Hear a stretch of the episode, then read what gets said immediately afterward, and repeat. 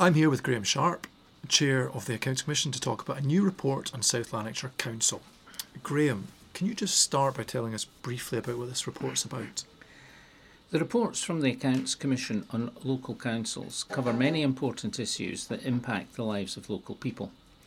This includes how effectively councils are managing changes in services, the extent to which a council is involving local communities in making decisions, whether a council is ensuring they have enough skills and time to deliver clear priorities, and providing clear information so the public can gauge improvement. For South Lanarkshire, then, what's the Accounts Commission found this time? We found that South Lanarkshire Council is strongly led, has a good approach to the way the council manages its finances, and has delivered improvements to many services. It is good that the council delivers major, major capital projects on time and on budget, including, for example, a significant programme to modernise and replace their entire primary school estate. That's great. What areas do South Lanarkshire need to focus on in the immediate future then?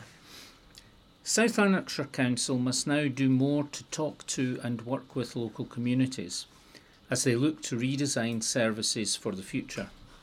The Council's approach to community participation and engagement needs to be reviewed, including improving the consistency and quality of consultation with residents. This is essential for the Council better to understand how local people view the services they use and receive. Just finally, then, what challenges lie ahead for South Lanarkshire Council? Like many local councils in Scotland, South Lanarkshire Council faces a significant increase in residents aged over 65. At the same time, there is in general a need to maintain and improve services when they are facing increasing demand. And thirdly, this is all at a time when funding is likely to reduce in future. We know, for example, that the number of people aged over 65 is set to increase by around 10,000 over the next 10 years. This will clearly have an impact on key services such as health and social care, as well as housing. We are pleased to see that the Council is preparing for this and is replacing existing care homes with new care facilities to reduce the reliance on nursing and residential care. In facing future challenges, there is likely to be a budget gap of nearly £80 million between 2019 and 2022.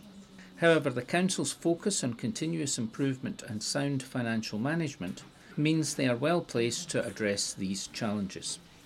Graham, thank you very much, and you can download and read the full report at audit-scotland.gov.uk.